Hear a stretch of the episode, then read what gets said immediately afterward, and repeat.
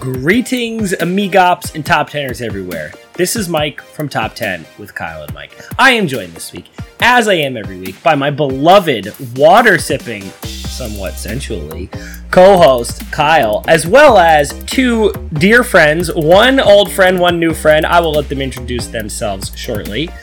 We are going to be discussing some sort of topic. I assume it is about uh, celebrating Tom Brady's 44th birthday today, but maybe it's something else.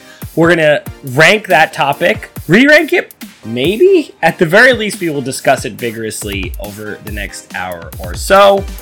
By the end of this episode, we will have a definitive top 10 list of whatever the hell we're talking about. So, Kyle, so, friends, what are we talking about? Hi, everybody. My name is Claire Sant. I am, well, actually, should I say my last name? Is that okay? Redacted. Um, but who, yeah, we- just- everybody knows our just- last name at this point. they they I'll know just it say- at this point. All right, well, I'm Claire, and today I am joined with my friend Lily from high school. And we're Lily, be would you like to share your last name? Yeah, can Just I share kidding. last name? Don't tell us your last one? name. um, and the long, well, I'm joining this podcast again after my debut on the 94th episode. It was a lot of fun. I'm glad to be back. And we're very excited to be here today. So, today we will be talking about the long awaited title of the top 10 70s albums. Ooh. Oh man. Okay, so is Yeah. that is that why the shirts right now? Is this a, a coincidence? Like this is just what you guys wear? We did not plan this. This No. was not intentional. Wow. That's amazing. so Amazing. much better. This is not a visual medium, but both of our our good friends on the pod right now have got some classic artists who I definitely one of whom I think both of whom were very active mostly in the 70s. Yeah. I would say so. Beautiful. For- yeah. I love that we didn't plan that. Yeah, I know. That's perfect. And we right before the episode, we were talking about uh, how you both were excited to have vinyl uh, record players in your dorm rooms when you go off to college at the end of this summer. So it feels very appropriate. But thanks for coming on the podcast, Lily. Um, also you too, Claire. But thanks for coming on the first time, Lily. I understand that you are a a, a listener of the pod, a fan of the pod, as they say. Oh heck to the yeah. I started listening because of Claire. I mean, she Obviously. posted the episode that she was on, and I was not expecting to listen to the full hour. I was just like, oh, I'll check it out, and then I was like, okay, now I need to go all the way back to the beginning and start listening to these. It became like part of my daily routine to listen to your pod. Wow, that is so cool. Uh, I'm worried about your taste. I'm now concerned that this pod's gonna suck because I'm not sure you have any taste. But thanks for listening to us. Of course, I've recommended it to several people now. So yeah, Any anybody overseas? Because we do have one listener who we think uses a VPN uh, and really likes French television or something. They're definitely from like Jacksonville, but just want to watch the the French version of Netflix. Oh, n- no, unfortunately not. Everyone in the US. But that's cool. We're excited to have you, and this sounds like a really fun list. Did you two put it together in collaboration, or was it one of yours? You did. Yeah, we Cool. did. We would have several FaceTimes. It was fun. So walk us Amazing. through walk us through your process. A lot process. of Like, research. how yeah, like how does uh how does one rank the top 10 70s albums? Like what were your criteria? We came up with a very long list of a lot of different artists that we thought were contenders. Um, and once we did, we were like, let's FaceTime, let's figure out, let's first of all listen to the albums, you know, because that's a good way to figure out which albums are good and which ones are pretty crap. Um, Mhm. and most of them weren't crap. Big way. But so we had a hard time. but, you know, we came together with a list of a lot of them and then we just started to narrow down like which one is a little less good than the other one. And that's how we got to the definitive list, but So, would you say that an album gets to the top of the list by having like a solid kind of distribution of songs on the album or is it more about like what's the best song on that album? Like if you have one album that has one banger and the rest of it's okay versus another album that's like pretty good all the way through, how would you rank those two against each other? Oh, I was just gonna say, I feel like most of the albums that we've chosen are ones that have a good turnout all the way around. Like, a lot of the albums that we have picked, I would say, are there's a, more than just like a one hit wonder on each of them, at least in my opinion. So I feel like that's a, a big, big thing about it. I trust your discretion. You guys are, are are dressed for the job, and at least I, if Lily, you listen to half the amount of music that Claire does, which I'm confident that you do. Um, I know that you're well versed in this era of music, and so this is good. This should be great.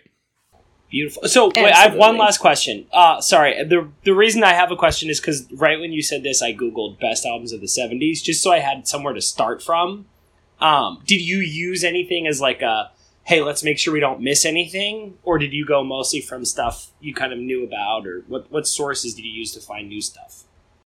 There is absolutely no bibliography for this thing. I'm not even gonna lie. Like we, a lot of it came from our head.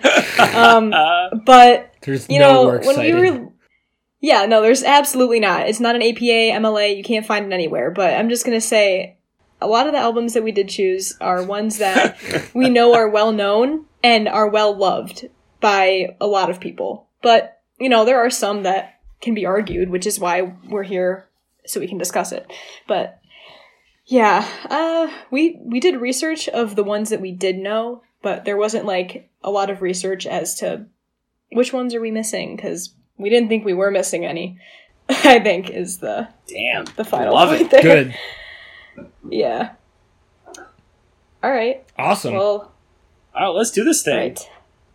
Okay. So starting off at number 10, we have A Day at the Races by Queen. This album initially came out in 1976. As a surface level Queen fan, just like browsing through the the track list, I don't recognize an awful lot of these songs. I think I'm probably representative of most people in that like I know a handful of Queen songs, like they're big hits, but I have never like done a deep dive into their discography like you two have. I'm looking through the track listing. I'm in the same. I'm in the same boat here. So, talk to us about this whole. Uh, this is their first fully self-produced album. What? So, for me as a casual Queen uh, fan, what might I notice is different about this album than their previous work based on that? particularly with the singers, I would say that a lot of the time in the previous albums, they would be highlighting Freddie Mercury's voice, while in this album, there are more singers that are added to the mix. Roger Taylor, who is known as the uh, drummer of Queen, he has a song on the album called Drowse, um, which he sings, but also plays the guitar, which is also, like, it's really important because his voice is really good, but they obviously wanted to highlight Freddie Mercury's voice like previously. So um, they have a little more, I guess, a say in the mix. They can do whatever pretty much they want, um, and that's what I thought about it. Awesome. That's a perfect answer. Sorry, That it was such so a good long. answer. no, that's great. Um, at least when you take a while to answer a question, it's because you have a lot of information to share. Typically, if I take a long time to answer a question, it's because I'm self conscious about how little I know about a given thing. Mine is just me formulating bullshit. The honesty is key. I gotta Cool, say. All right. What what would you say? Each, each of you pick each of you pick a favorite song on this album.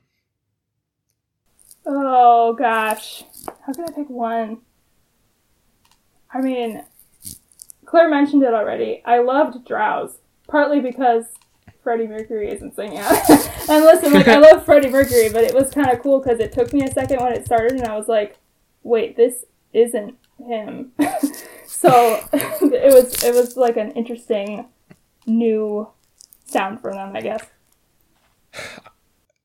not to do like I'll probably do this for several of these, but I'm gonna immediately bring it back to the Foo Fighters and some of some of my very favorite Foo Fighters songs are ones where Taylor Hawkins or Dan is singing because I don't know, like it just like you obviously like there's a reason that the band has a frontman that they do, like that guy has an incredible voice, but sometimes like when you've heard, when you've heard seven or eight albums from a band it's more the versatility that you start to appreciate more than what they're not more than but just as much as what they really know and what they do really well so i love that as a pick Um, I don't know how familiar you guys are with the good old fashioned lover boy, uh, but that is my favorite song off this album, mostly because it's just so sporadic.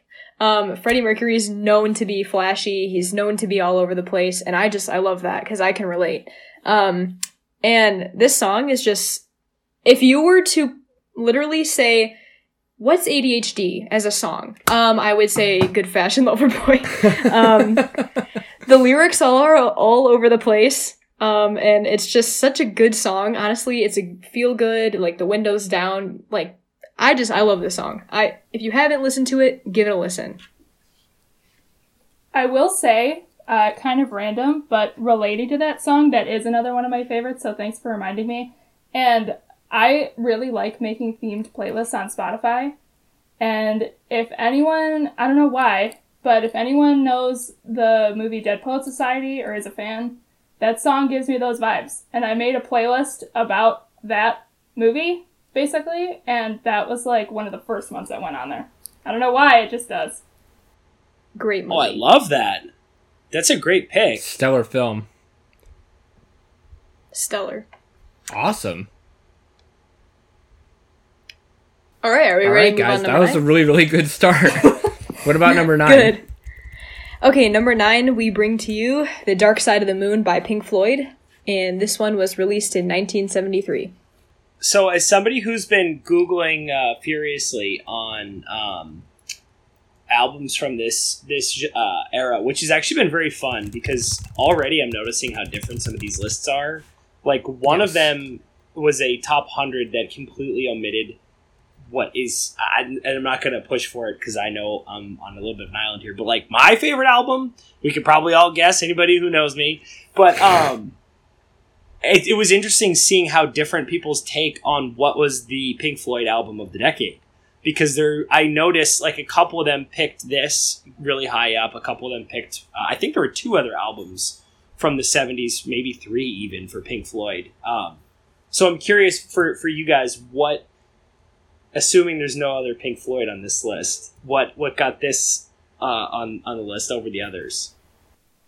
Well, I'll definitely say that for one, um, even though it has nothing to do with the music, the cover, um, because literally you can not listen to a single song from Pink Floyd, or you could not be a classic rock fan at all, and you will still know what that is.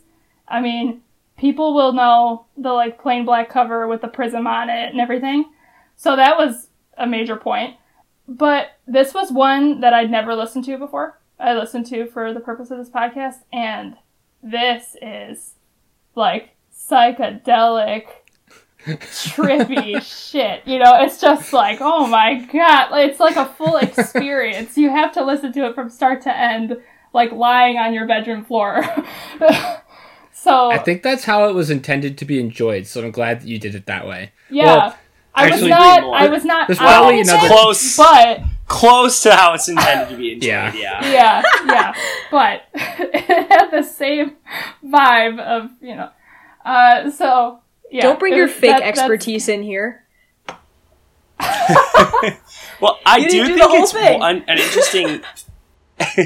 it is an interesting facet of this album, and I think kind of flows through to some of the others that I've been looking at in the background. Here is just the albumness of these albums, and I think Dark Side of the Moon is a really good example of a really albumy album. Um, it doesn't it doesn't work as well as a collection of singles, and I definitely made that mistake early in my time as a Pink Floyder. They're a really good example of a band that I don't really think works as a singles band. They definitely have a couple that really pop, but they're an experience that I think deserves to be enjoyed front to back. And this is a really good example of an album that I'd have to look again at the track listing, but I think there's like maybe three songs, even if if that, that are like singles or kind of you know standalones. But it works so much better as a full album.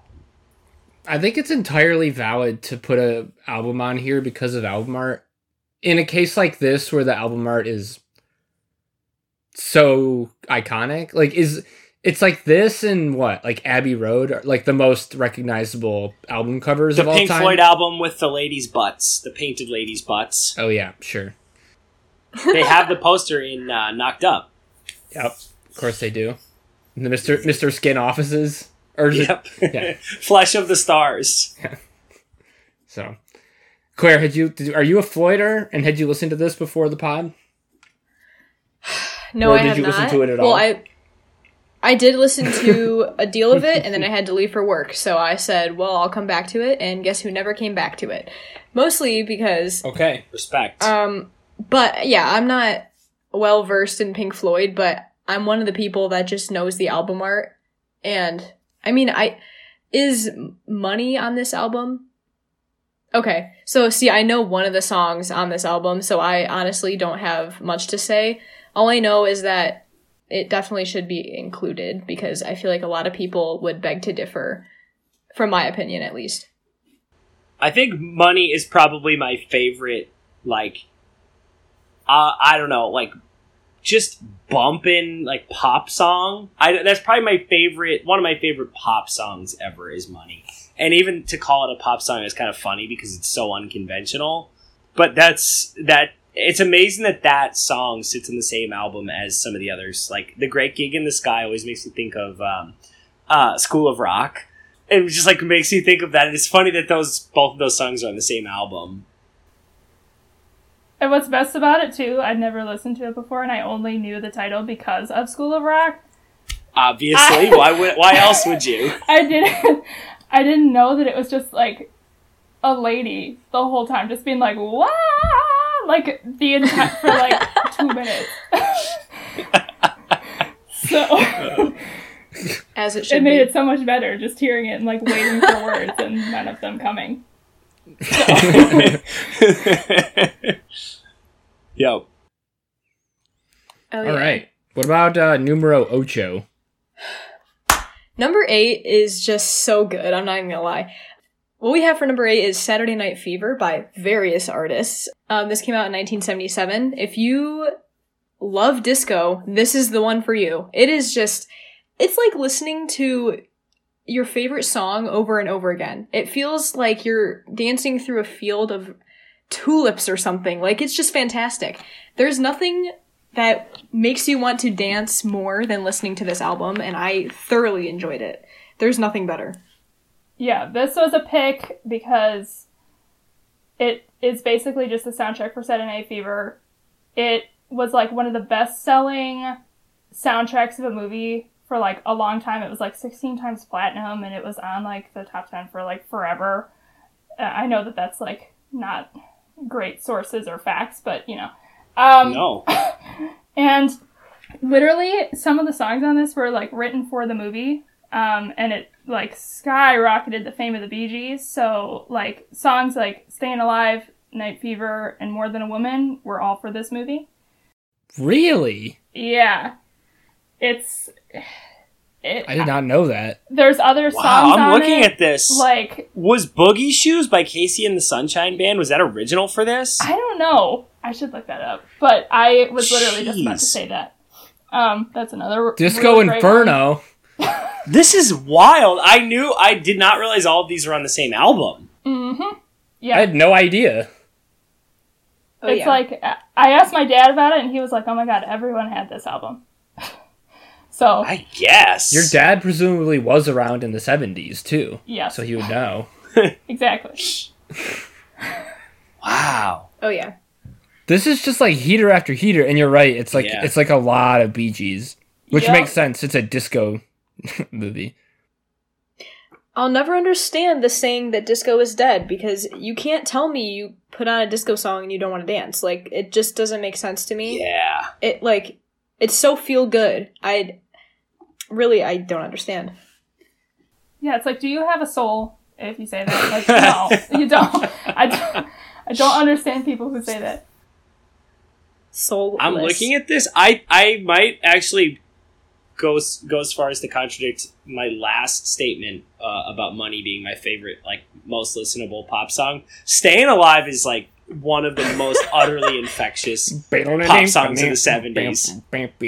You know what? Ugh. I actually don't know if it got popular on I don't know if it got popular on Saturday Night Fever. I think it actually got super famous in the Office episode. Um what's it called? The Office episode where they're doing Of course. the safety- Once I was afraid, I was petrified. I would say a whole new generation of uh, Staying Alive fans were probably born with that episode. For sure. I actually remember that's one of the few like television episodes I remember causing a stir. Like I went into school the next day and people were losing their minds at how great that episode was. Yeah. yep. So 70s favorite. albums and all that. Yeah. Oh, I'm glad that you guys went off of the I like because I had not considered the possibility that an OST would be on this list. So I'm glad that you guys are thinking outside the uh, the box a little bit here because that's a that's a stellar choice. It's also it just feels very representative. I mean, it's obviously very different than the first two albums, but like that album feels very 70s to me. Yeah. Right. I think we that didn't was want it to be pretty much like the goal. top 10, you know, 70s disco albums. Right. yeah. I mean, we could do that, Ja and it would be fun, but, you know, wouldn't be Sure. Listen, across it's always time for It's a all sequel. in one. I- We're down. Awesome. Um. All right. Wow. Roll. This would usually take us to a particular segment, That's right. it would. but we might need some help getting us there. Do you want both Oh, of us no. to do it, or? Claire's well, already I done think it. Claire's had a chance. Yeah, get out of here. okay. It is time for the not top three. Hit that stanky beat.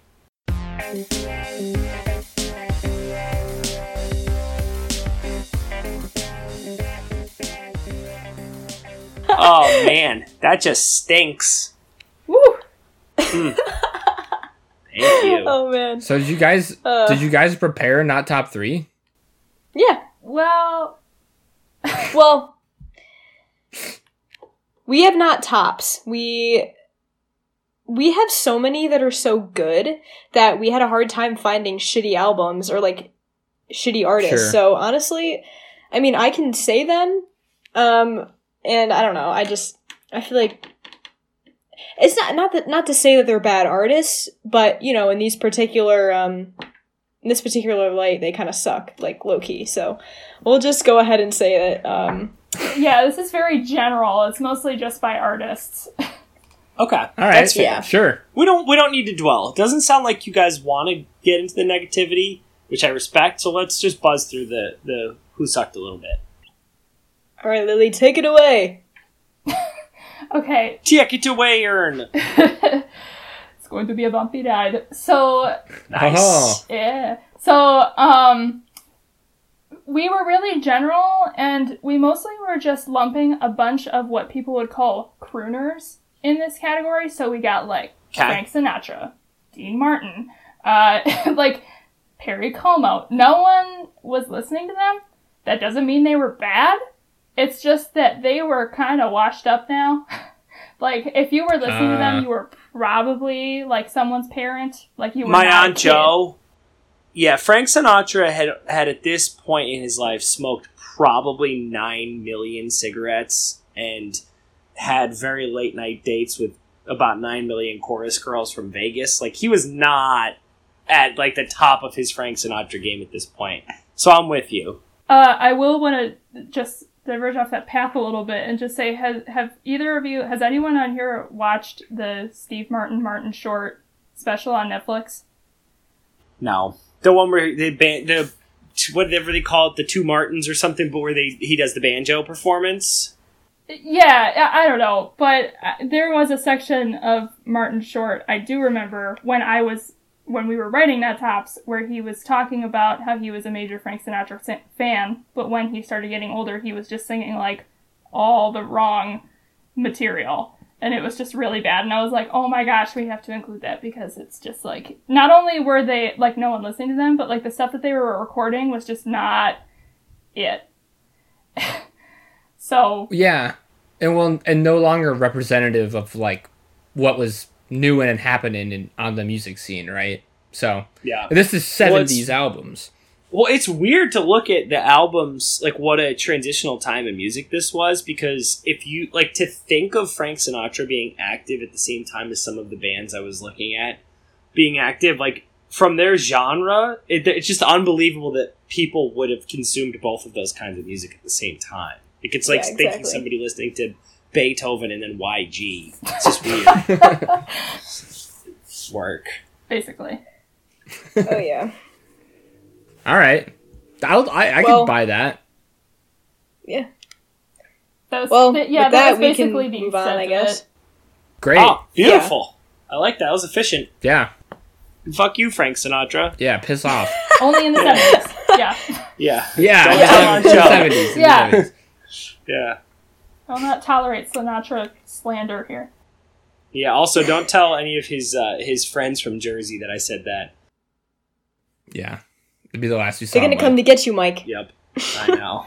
I know they are. All right. All right. Do you guys want to Well- get back to the real life list here? Yeah. Cool. All right. So, uh, Yeah. yeah. All right. Um, at number seven, we have The Rise and Fall of Ziggy Stardust and the Spiders Nice. from Mars by David Bowie, and this came out in 1972. And Lily is a Bowie addict, so I'll let her go off a little bit. My Amazing gosh. pick. I wish that you could see like things around my room right now. I have so many Bowie related things in my room. Um, I'm like a mega fan. He's my number one idol, hero. Okay, I'm done. Um, but this album, he had stuff before this, and it had some pretty notable stuff like Space Oddity and Life on Mars and stuff like that. But this album was where he started to get like real attention. He it, it sort of kickstarted uh, not this album but around that time and a lot of the music was part of like the glam rock scene. Um, i have a quote written down from him uh, that sort of goes along with that where he says i once asked lennon john lennon what he thought of what i do and he said it's great but it's just rock and roll with lipstick on and that's basically it. Like the the whole thing like the whole album feels like it's just like covered in like glitter and tons of cigarettes. Like it's it's crazy and super like out of this world. Um basically everyone Literally. knows yeah everyone knows starman off of this album i feel like pretty much everyone Yeah. knows that song but the whole thing is just like peak David Bowie ness. So that's why it had to be on the list. If we had to pick one Bowie pick, it would be this one. I love this album. And like so Starman everyone knows. I think Moon Age Daydream especially lately has become super popular cuz it was in Guardians of the Galaxy. And then like Suffragette City is like another heater that a lot of people tend to know. Like this is a good album for people that like have heard of David Bowie and want to get into it quick. Like this will this will bring you up to speed like really fast. Yeah. Um it's a good pick. Yeah, this is crazy looking at the tracks. Sometimes a good measure of how um, well regarded your album is is how many of the individual tracks have links uh, to a different Wikipedia page. And of the t- 11 tracks on the initial, on the first release, uh, all but two actually take you to an individual song page. And I think whoever was I don't think it was you, Kyle, who said it. This is like the perfect introduction to David Bowie. It's like one of the best albums uh, that I've ever listened to, beginning to end. One of my all-time favorites, and perfect, perfect avatar for all of David Bowie. So I love it, and I'm glad. I'm glad that you're such a fan. yeah. It's a little bad. It's it's bad, like how much I listen to him all the time. But How would you rate his performance as Tesla in The Prestige? Yeah, that's what I was going to ask. If that's your favorite movie performance ever, or where would you rank it? oh gosh, no. I I mean, listen, I I I grew as a child. Like, I'm a diehard Labyrinth person. Like, I- Okay. I, am that person. Okay, like that will always reign supreme as like the best thing. That and is it's like a Jim that is Henson amazing. movie. Like, but like I have the soundtrack on vinyl, and he was just it, it's it's iconic. It's so good. So yeah. But you do still agree that he was incredible as Nikola Tesla. You know, I feel like I'm going to disappoint people by saying that I I still haven't seen that movie. I, Oh. I know, I know. Oh. It's- It's, no, no, no. He I'm shows not, up- I'm yeah, not shaming no. you. I'm just really, really excited I'm excited for for you to see it because you're Yeah. gonna lose your fucking mind. Like, yeah, you're Oh gonna lose your mind because you're you're gonna watch the movie and don't we don't want to overhype. He's not in a lot of the movie, but David Bowie plays a ridiculously understated character. You're like, when is the hair gonna pop out and he's gonna suddenly be Ziggy? He's just not. He's like incredibly thoughtful and just so he just like conveys this quiet brilliance. A in lot such of cool way. gravitas. Yeah, which is weird but so cool to see from him. Yeah, I mean, I feel like we, I think we own it. Like, I don't know why I haven't seen it yet. So that's, Even besides- on my list. Even besides David Bowie, it's just like one of our Yeah, it's just a favorite shared movie. movies. You'll love it. Yeah. Does it yeah, have highly um, recommended. What's his face? Uh, uh, Greatest Showman guy. Hugh Hugh Jackman, Jackman. Hugh Jackman. Jackman, Christian Bale, Michael Caine, Scarlett Johansson. Oh Michael wow, Caine, yeah, Rebecca Hall, Piper Perabo. It's like a great. It's a great squad. nice. Yeah. Yep. Oh yeah. Yeah, I knew we were gonna talk. So- I knew we were gonna talk about Bowie at some point, and I'm glad uh, that this album got mentioned. All right. All right. Are we ready? Yeah, boom. All right, cool. Uh, at number six, we have "Goodbye Yellow Brick Road" by Elton Yes. John. This came out in 1973, and obviously we know it's iconic because it's Elton John. So anything that he does is really good. But this album especially is just in your face and so fun. And so this is different because I said the other two are my favorite pop songs. Goodbye Yellow Brick Road is just one of I don't count that as a pop song. It's too different and elaborate. That's like one of my favorite songs, full stop, ever recorded. I mean, Elton John, like when putting this together, he's another one like Queen or David Bowie, where it's like, how do you pick one? Like he was cranking out a lot of material in the seventies, but like this one, I mean, the, so so many that you could rattle off that like everyone knows. Bennie and the Jets, obviously, Goodbye Yellow Brick Road, Candle in the Wind, Saturday Night's All Right for Fighting. Like you know, it's just like the whole thing's great. And even if you haven't heard some of the songs on the album, they're so they're so different and experimental and like there's like one that has like this Jamaican like funk beat one. Uh one of my personal favorites that I never heard before was Sweet Painted Lady. That's a great song. Just the the whole thing It's just like really, really great. Elton John was like in his prime. Do you get? Do you know where this falls in his discography? Like, because was this one of his earlier albums? It feels like it was. Well, or no, just kidding. Seven studio album. yeah, I was gonna say Honky Chateau came before it. Love that album. Yeah, another good one. It has oh, I- that was Man. a, a year. Yeah. This one has Rocket Man too. Good God. Or no, you're saying the previous album. No, Honky no, no, Chateau. Honky Yeah, yeah, Chateau. yeah. Got it. Yeah, this is um this is a banger of an album. I'm looking at the track listing right now. And you're right, I don't know every single one, but I do know a lot. It's also a long album. It's like one to eight, twelve. It's like 17 songs, which is pretty long. I do feel like Elton John is his albums are a little bit more singly and a little less albumy than uh, some of the others we've discussed so far, but not in a way that dings him because his singles are all bangers. But I feel like the way he writes or his he and his writing partner wrote and performs, it's he's very like every song seems to kind of stand alone in in a different way from some of these other ones. I'm still standing. Are you two both it. big fans of the of Rocket Man the film? It Uh, I mean, Bohemian Rhapsody is better. Sorry. Just Yeah. gonna say it. yeah. Whoa. Rocket Man was really good at depicting, like, hey, this is what happened to him before he was a star, but it was so depressing.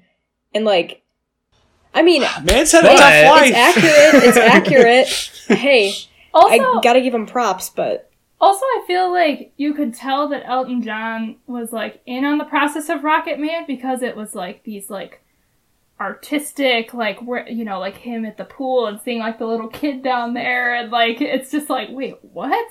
Like, like whereas Bohemian Rhapsody felt more like, you know, not to get on a Bohemian Rhapsody tangent, but like that felt more like, you know, okay, well, we're actually like learning about his life in chronological order and. Rocket Man felt more like this is more of a Artistic. movie. They took Yeah. some big swings and they like kind of blurred the lines a little bit, which I really actually like really liked. In some places it was weird, but in some places it was awesome. Like which song is it that he's doing? Um uh, I think it's Crocodile Rock when he's like It is playing crocodile when he starts and floating. he's like floating off the piano. Like Yeah.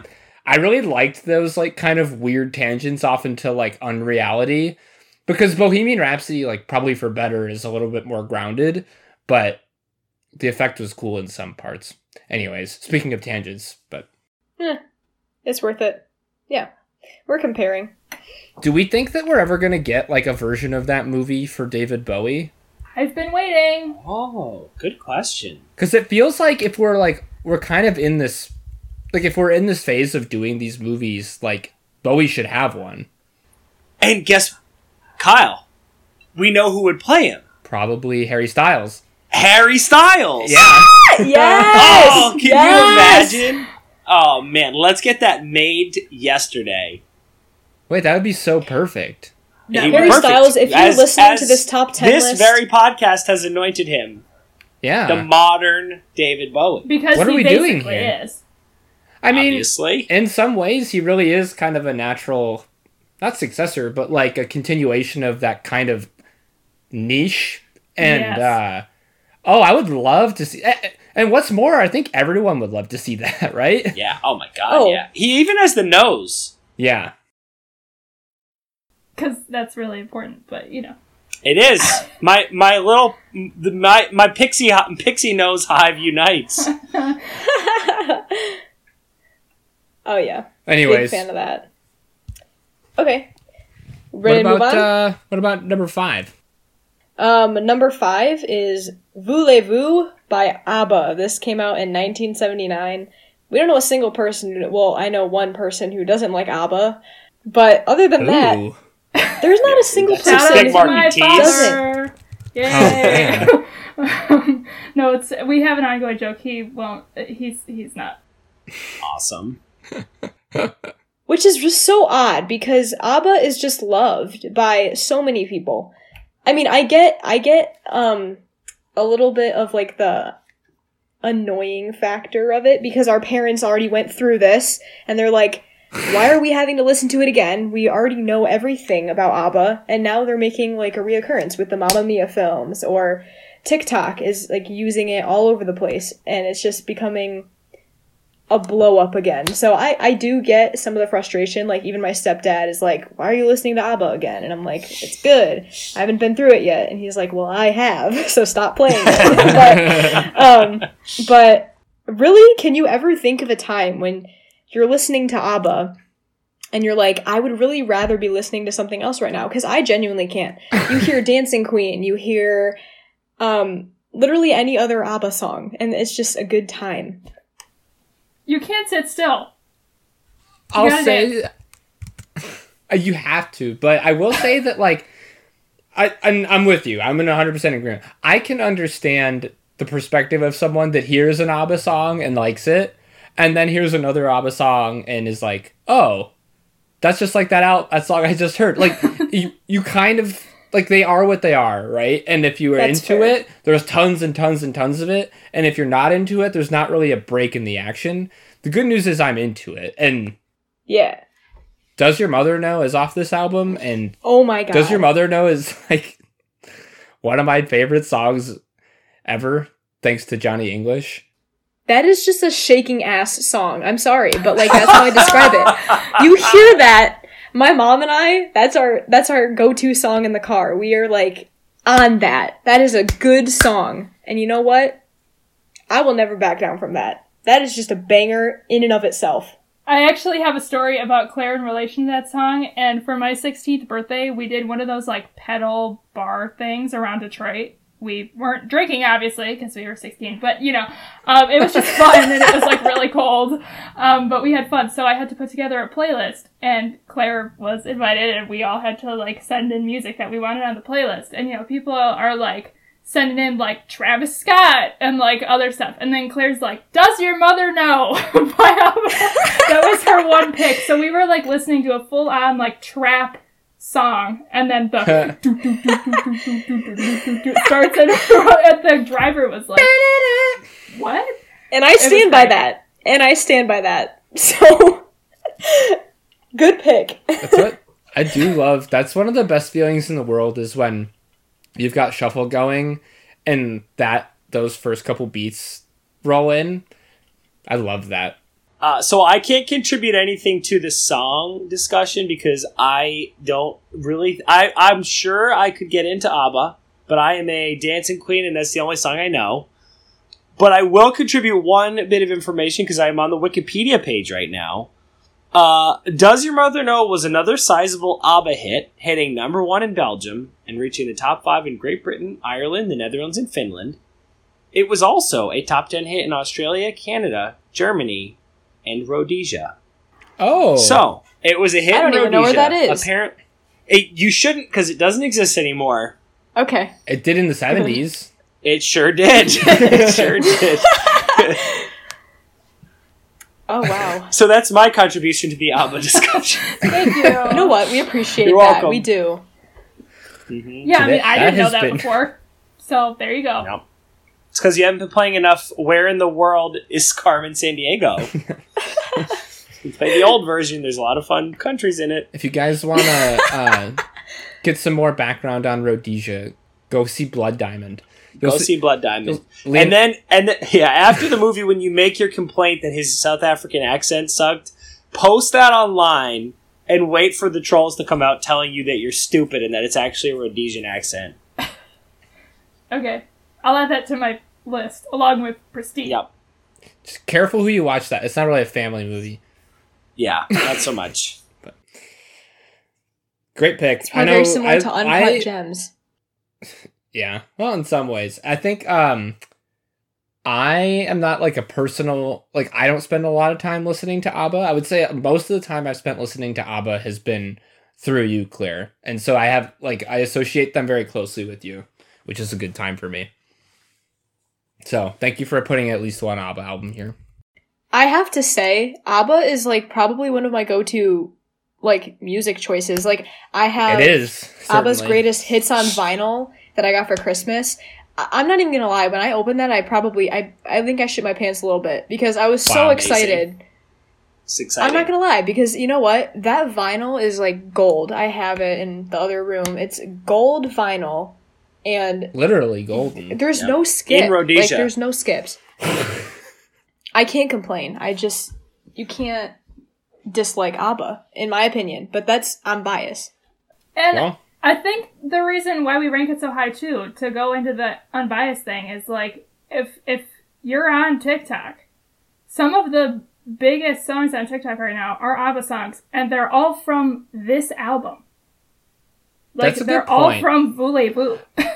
I really like that you guys are doing this list because it's like a it's it really is an like an important kind of lens of like appreciating a decade's worth of music through the eyes of someone who's rediscovering it for the first time in a modern context.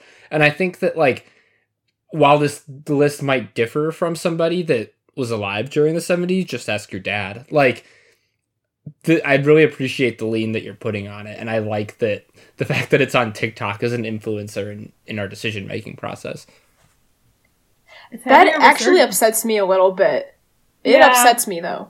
TikTok upsets me because the people that use those songs on that platform don't understand the importance of that music. They use it because it's simply a trend, and that that bothers me because there's so much more to it than just using They're it the- behind they the are video those that you're people that will be like, "Oh, I heard this song on TikTok."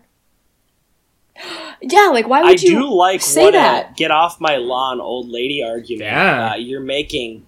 Like Kyle was just telling you that it's great to have the young person's perspective, and then you just went on like a, you know, those young kids just like that because it's on the TikToks, man. I Well, like it. They're just missing a whole other layer to it though. Like there's so much more importance and there's it's, it's You're- like a lack you're of in Old knowledge. person explaining '70s music. This is great. You sound like some old like critic who's like a real crab apple and is like they don't understand. They never listened on hi-fi. only they don't. They don't understand. yeah, this.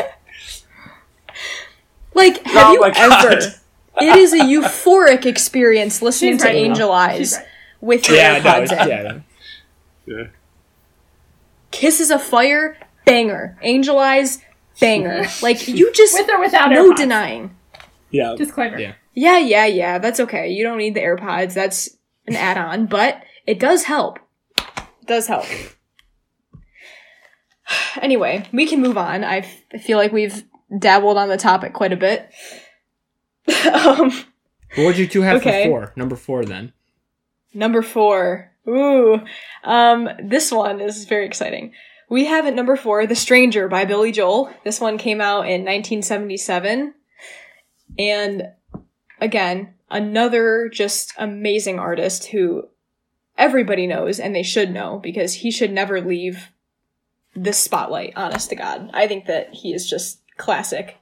we were not when we were making this this was like on our like really long list of just albums in general and i don't think either of us were expecting it to make it let alone make it to number four um Yeah, walk us through that. i think i mean it was between this and another one which is on honorables where we feel like they like this album just is so iconic to a different sound of the 70s like okay we cover disco we have some rock but this is not like okay obviously billy joel can write a good rock song but some of like the piano ballad type stuff that he does is just like purely this time like something that would have been played on the radio which is kind of weird to think about like that would have been played on the radio but- Yes. yeah, it's just, I mean, Claire wrote a couple down in our notes. Um, iconic songs like Vienna. Vienna is a really well known song. Um, Anthony's song. Uh, the whole Moving scenes from Out. an Italian restaurant thing. Like, ugh, it's it's all just so good. Vienna is my favorite Billy Joel song. I was Hmm. definitely of the I don't really know Billy Joel all that well. Slash, I've heard you know I've heard his hits. Camp, but Caroline, my wife, her this Billy Joel is probably one of her top four or five favorite musical artists. Um, we actually have a couple of his albums um, on our little record player, um, and this is this is a disgustingly good album. It's just so tight. like I'm looking at this. This is another thing I like about um, this era of music is this is it looks like I don't I can't tell if that actual original is eight or nine tracks, but whatever. Either way, it's like eight or nine tracks, forty two minutes long, and every one of these tracks is really good on its own. But also, this is one where I think it's a really nice marriage of single and album, where they all work really well as singles, but they also curate a really cool, um, you know, kind of early '70s, mid '70s New York vibe. That's just really neat. So what you're saying is that they're very albumy? It's but it's but albumy and singly. Like it's it's a really shockingly perfect marriage of both. Yeah. There's no there's no skips. It's like not a skip. Yeah, no. no. skippable songs. No. As Kyle would say, no bathroom songs. Yeah, no, bathroom songs. He uh, Billy Joel kind of occupies like an interesting space for me, and like because he kind of reminds me of like the f- what you were calling like the crooners, and that like his vocal work is such an important part of it, and it's not just his voice. Like obviously, like he's a very talented instrumentalist as well, but like he's also like clearly a like firmly a part of this rock and roll kind of era. And i think but i think he kind of straddles that line in a way that some of the other artists we've talked about already haven't and just i think what, what's so cool about his music and also his i don't know at least for me like i find billy joel music to be like super depressing Oh my god, yeah. which I love about him. Like I love that that's kind of like the the vibe that he like this weird like very American like the flip side of like the American dream is like kind of his whole thing and I love that and uh, to me like that occupies like a very different kind of space than the albums we've already talked about and so I'm glad that we're to put him at like such a high spot on this list. Yeah, I think Kyle, you hit a lot of really important points. I think one of the interesting ones is, as you're saying about sort of the flip side of the American Dream thing, is that I think he's he's cool in that his songs all follow sort of traditional pop song rules in ways that make them different from from rock songs. Like Pink Floyd was just totally like in left field versus the music of previous generations. Whereas Billy Joel feels like a more natural successor to, you know, like you were saying, the crooners, but also sort of the traditional pop rock artists. But every song has a layer of complexity that's different. Like Vienna, I think, Lily, you were saying about, I'm assuming that's one of the songs you were thinking of when you were talking about piano. Like, it's weird to think of that being on the radio.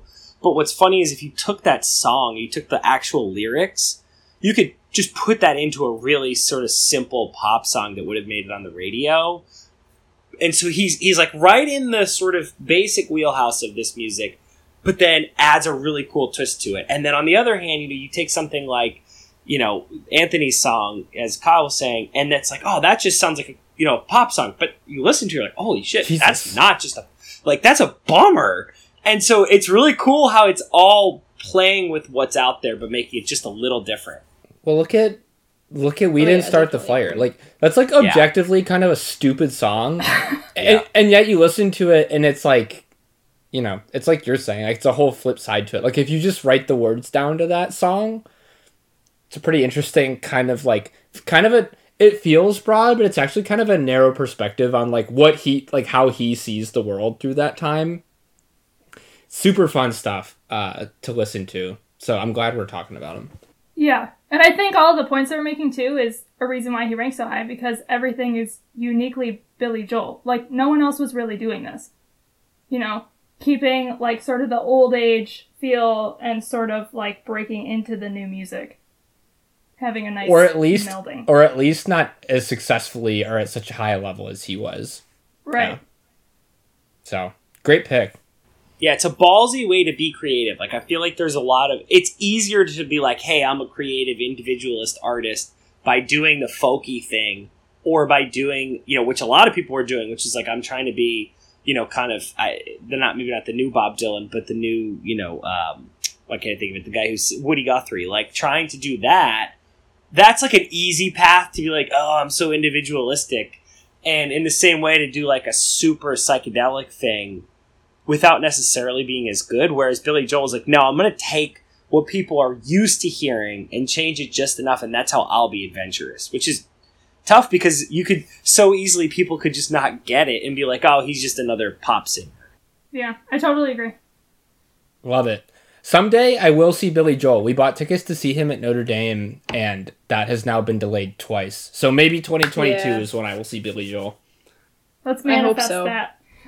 Yes. fingers crossed all right what do you guys want to do for honorables do you want to rattle through yours now or do you want to do it after you've done your top three That's up to Um, you, Claire. We I- I didn't don't we didn't want to spend a lot of time on it because we have so many. I think whenever we decide to do it, we need to just do rapid fire, just like bat, bat, bat, because there's probably a hundred, right? We do have a lot of honorable mentions, so we might just want to rattle through them with not a ton of discussion just because they're honorable mentions for a reason, but also not like super significant, I guess. Um, but Lily, if you want to rattle through them real quick, that'd be great. I can, if you guys are good with that. Sure. All just right. Bam. Okay. So, um, another Elton John. We have Honky Chateau, 1972. Um, and another David Bowie. It's Hunky Dory, 1971. Uh, most notable song everyone knows is Life on Mars, but plenty of other good songs on there. Uh, two other Queen ones are on here. Uh, A Night at the Opera from 1975 and Sheer Heart Attack, 1974. Uh, then some other random ones. We have Songs in the Key of Life, Stevie Wonder, 1976. What's Going On by Marvin Gaye, 1971. That oh, we'll be talking about that. okay. okay. Um, Aja by Steely Dan, 1977. Nice. A band- I heard that Steely Dan was making a comeback. um, Abandoned Luncheonette by Daryl Hall and John Oates. Tapestry by Carole King, 1971. Uh, this one's sort of a random one, and I'll explain it slightly. Frampton Comes Alive by Peter Frampton, 1976. This is a live album of Peter Frampton, and it Whoa. was like the number one selling live album for, I think, several decades. until Wow. Garth Brooks took the spot. You go, Peter Frampton. And it's really amazing. If you've never listened to it, you should listen to Frampton Comes Alive. Um, Van Halen by Van Halen, 1978. But we put them there just because most of their notable stuff is more into the 80s. Uh, and this was like Fair. their first album. The original motion picture soundtrack of Grease, 1978. Led Zeppelin 4 by Led Zeppelin. Okay, that's another one we have to talk about. Okay. And our last one is Boston by Boston. Just another band out of Boston. Wow. You guys really did your homework. Credit our parents, basically. I mean, they're the ones that introduced us to all this stuff. So, Alrighty. Cool. Well, I'm sure Mike and I will have a couple to add at the end. Before that, what about the top three of your list? Okay, number three, we have Off the Wall by Michael Jackson. This came out in 1979. Um, it's basically classic party music. Everybody knows and loves Michael Jackson despite some of his allegations, like kind of gross, but whatever. It doesn't change the fact that his music is really good. So, Off the Wall is just a classic album with including songs Don't Stop Till You Get Enough and Rock With You. Uh, two of the most popular ones, I would say. Our brother Cameron knows how to get down to Don't Stop Till You Get Enough. Yes, he Uh, does. off the Wall is just all around. uh, We had a hard time picking a Michael Jackson album, I feel like. Um, we were kind of. Well, actually, I don't know if we were, because was Thriller. Thriller did not come out in the 70s. no, it didn't. See, if Thriller had, we might have had a little bit of a debate. I think I got a little confused, but Off the Wall was like without dispute. I think we actually picked that one pretty quickly Early on, in the yeah. process. Yeah. Um great album and iconic, simply to say. The other ones that get thrown around a lot are Thriller and Bad, which were 82 and 87 respectively. But I don't think it's a mistake to include a Michael Jackson album in the 70s because like I mean the uh, the bulk of his career really maybe not the bulk of it, but he released several albums, four albums in the 70s. So this isn't like a a scenario where he just kind of like like he was active all through the 70s, so I think it makes sense. It's also it's also funny to call a Michael Jackson album like underproduced, but I do think it's it is it is cool because it's a little bit uh, less extravagant than some of his later albums, and so I think it's an opportunity to get a little bit more of just like his basic talents, both as a songwriter and as a performer. Um, so super important in his career, super important in music because you know, obviously, as Kyle said, like Thriller and Bad are the ones that people think of, but that's a different later artist, really, I would argue. Whereas this is a crossover artist. It's also, you can't ignore the fact that at this point, like most of at least white America's relationship to black musical artists was very specific to a small set of small set of genres. Um, like there was sort of Motown and soul, and then obviously kind of older blues and stuff like that. But this is a real crossover into sort of more I don't even know what you would call this. I it, you said dance, kind of pop, like more mainstream, uh, sort of white pop. So this was super Mhm. important. Like this is a really, this is a real change. Influential time. Mhm. yeah, Yeah. We'd agree on that for sure. oh show. It's also Oh, a great. yeah. It's also a great cover. Yeah. I'm looking Oh, yeah. right now. That's a pretty Iconic. awesome cover. I think it really exemplifies uh, the feel of the time with with that cover.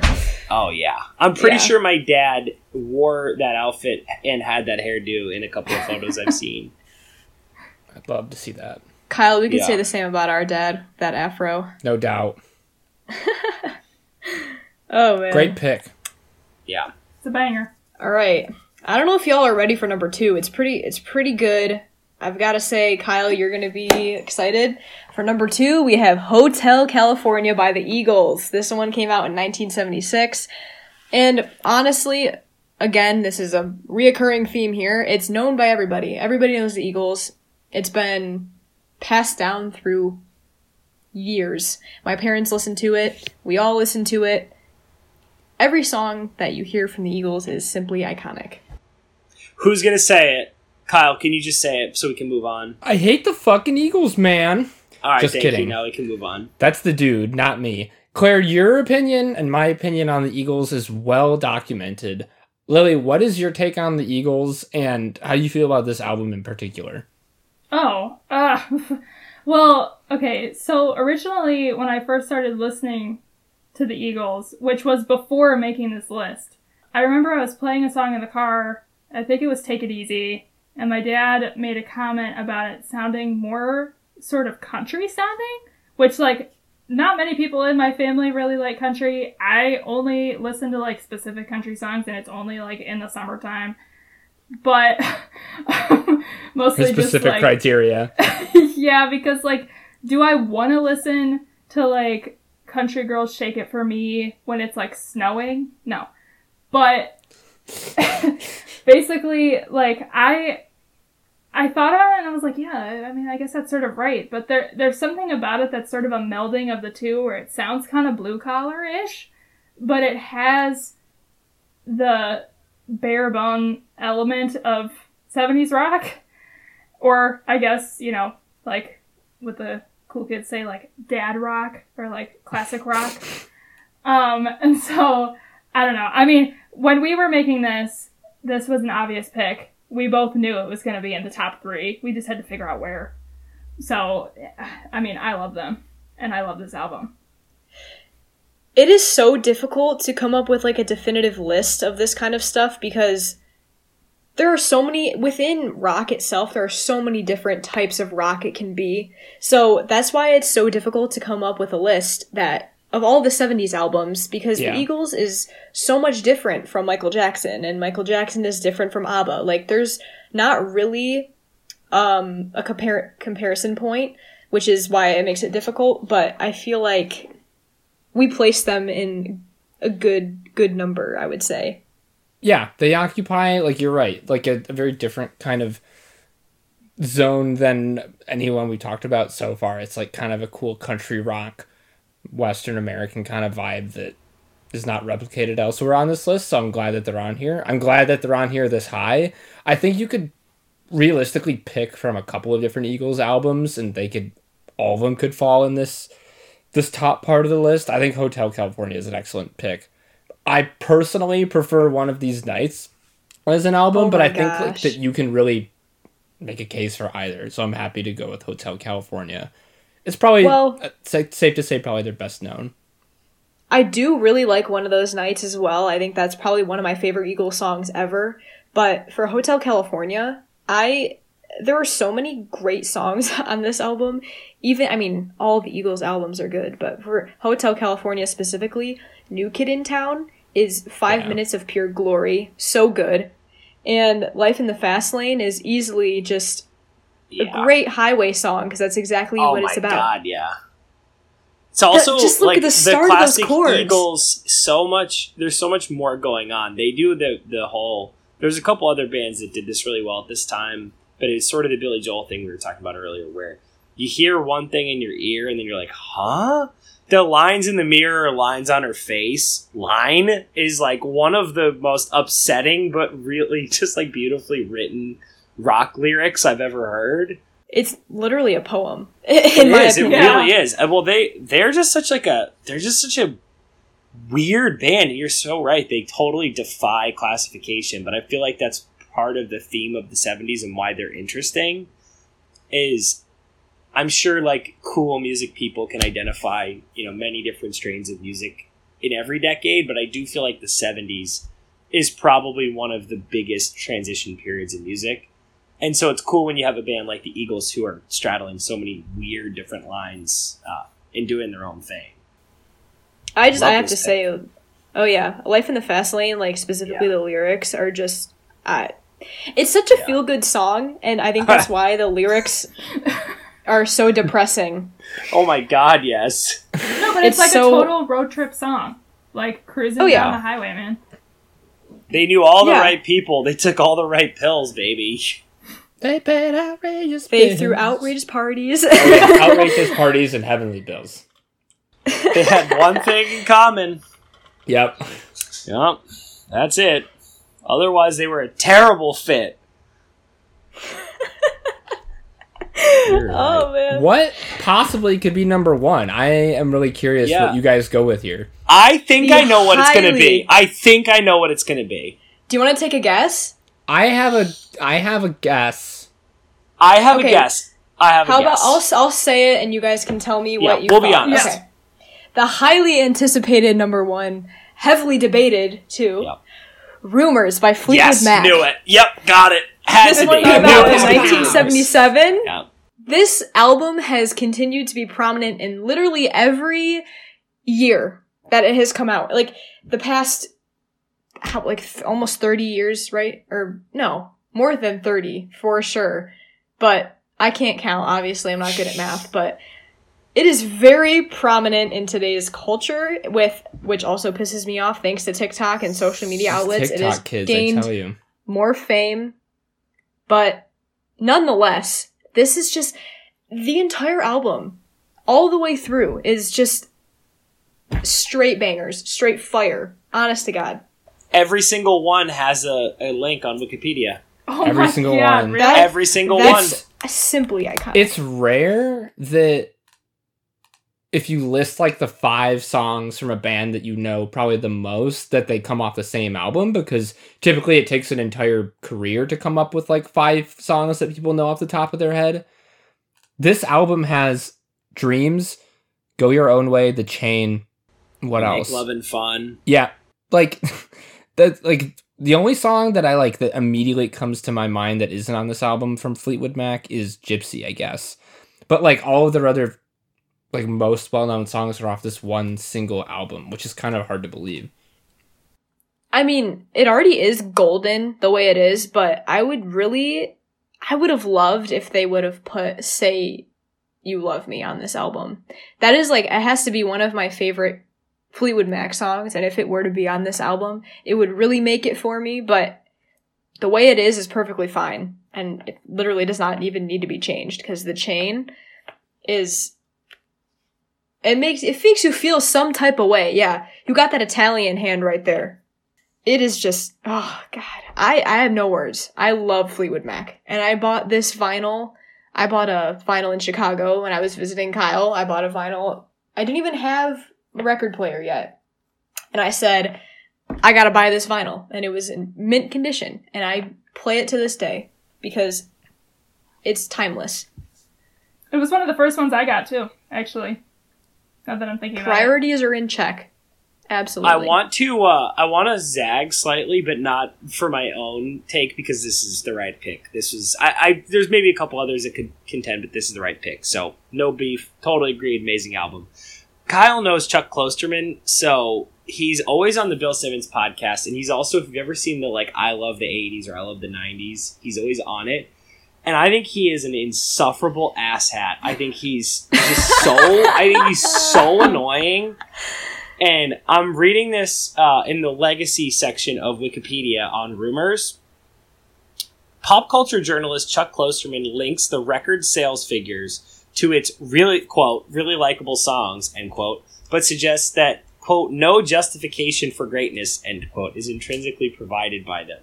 So, in case anybody's wondering what Chuck Klosterman thinks, he thinks rumors sucks. Well, you know what sucks, his so- opinion is irrelevant and That's you're right he's zag. insufferable ass hat That's quite a zag. I'm glad we can. If we do a top ten insufferable asshats list next week, he would be number one for sure. Damn. Or all ten. I mean, Yeah, Yeah. possibly wow. What a great list. amazing, really amazing. thank work. you yeah thank you Um, real quick before we go, Mike, any any we should talk about a little more? Yeah, I I just want to mention uh, a couple. So two that you mentioned that I think would. Uh, and we're not going to do this because it's just it'll take too much time since we've taken a lot already. But if I were reordering the list, two that you mentioned that I would put higher would be Led Zeppelin four and What's Going On. Two that uh, I don't know why these got moved, but uh, the Cars and the Wall by Pink Floyd. I would also argue should be up there somewhere. And then also after the Gold Rush by Neil Young, Born to Run and Darkness on the Edge Oh. of Town, of course, by Bruce Springsteen. yeah. We missed out on I that. know. That's okay. Bridge over troubled water. Uh, I think that's Simon and Garfunkel. Cosmo's Factory by CCR. Uh, and then uh, I think it's called The Harvest. I never remember because I always want to call it Harvest Moon. But um, Oh. by uh, Good also game. by Neil Young. Do you ma- wait? Hold on. Are you talking about this one? The one Uh, with hold the on, guy I on can't. the- s- I can't. I can't see for some reason. My uh, Okay. your cameras are kicked off. But yes, it should just be like a moon. Oh, never mind. I was I was holding up the Harvest Moon album that has like the silhouette of him on the front, like in black. No, yes, not that one. Okay, never mind. Sorry. But that's No, that would be yes. my list. But of those, really, I would stop the Born to Run. Kyle, Uh, I would reiterate that Led Zeppelin 4 is like, it has the greatest song of all time on it, and so just for that alone, it should be probably on the list.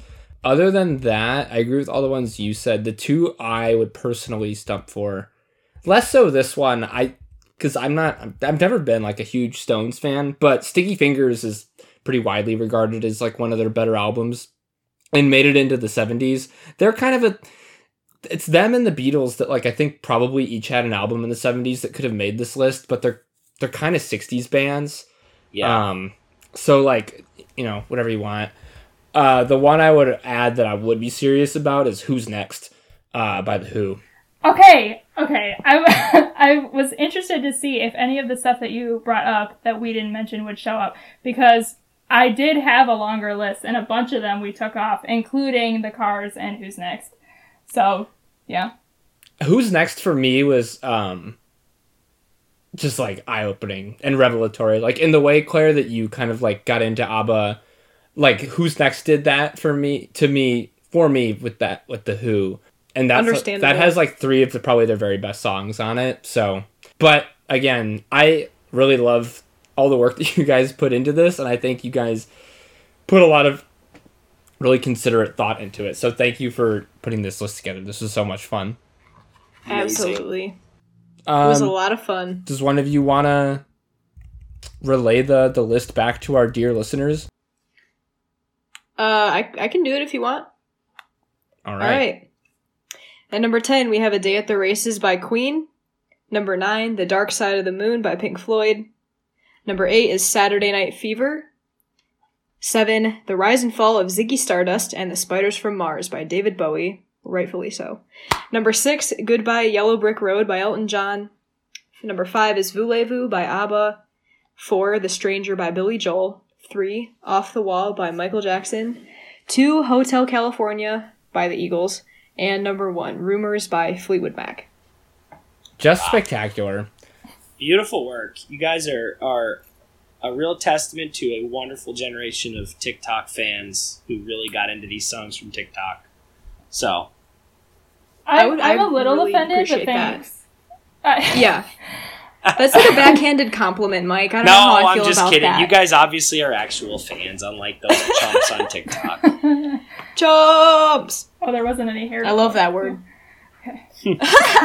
Claire, you obviously know that you have a standing invitation, but in case it was unclear, Lily, at Yeah. any time if you ever want to do another list, uh, please reach out to us post haste because that was a real treat and we'd love to have you on again. Awesome. Thank you so much. agreed. It was awesome being here. I'm here. so glad we got glad. to do it. Yeah. Yeah, it was fun. I mean, honestly, it was just an excuse for Claire and I to talk to each other more. so That's what this whole podcast That's is. literally It's an all it is. excuse for us to chat, Kyle and Mike just bringing people together. I yeah. yeah. know, amazing. including ourselves. Aw. Yeah. yeah. So, all right. Thank Kyle, you for should we having take them away? I will do a couple thank yous before we go. The first thank you I will give is to Kevin MacLeod. As you know, Kevin MacLeod does the music for our show, unwittingly. He does Yes. our intro music and our not top three music, which of course is super stanky. And so we thank you, Kevin, for access to your music. We also thank my sister Erin, who wittingly and intentionally provides artwork to this podcast. Um, she has done several iterations of the artwork, including the one you're seeing right now. But in addition to podcast artwork, she does all kinds of really fabulous work, and she's ever expanding into the TV and movie side of graphic design, which is an utter delight to follow. So please do that on Instagram. You can find her stuff at Sant Designs. Having completed my thank yous, I will turn it over to you, Michael. And I will similarly send out some thank yous. Uh, mine to the lady who came into the room and was uh, clinking her, her bowl with a, a, fork for the last five minutes. My wife, Caroline, uh, she does wonderful work on our social media, most specifically on our Instagram, which you can check out on Instagram at top 10 km with the 10 spelled out t-e-n something she doesn't work on for us but that is also very important is our email address which is top 10 km at gmail.com where you can send us emails telling us that lily and claire should replace us as the full-time hosts uh, that claire should get a better internet connection or any of your other thoughts or musings and finally, while I'm sure you're listening to us, oh, I should also say you can see Caroline's personal stuff on Caroline Giuliano photos on Instagram, which I don't know, that's maybe the handle I can. But definitely check it out and definitely pay her to do stuff because you will be supporting uh, my excessive use of air conditioning in this home. I need the money to pay for the electricity to keep me cool. Uh, so please do that. And then finally, before we go, I'm sure you're listening to us on some sort of listening app, but if you're looking for another one, you can check us out on the Apple Podcast app, Stitcher, Spotify, Podbean, pretty much wherever podcasts can be found. So, my friends, that's all I got to say. All right. Good work, team. Peace. Peace. Peace out.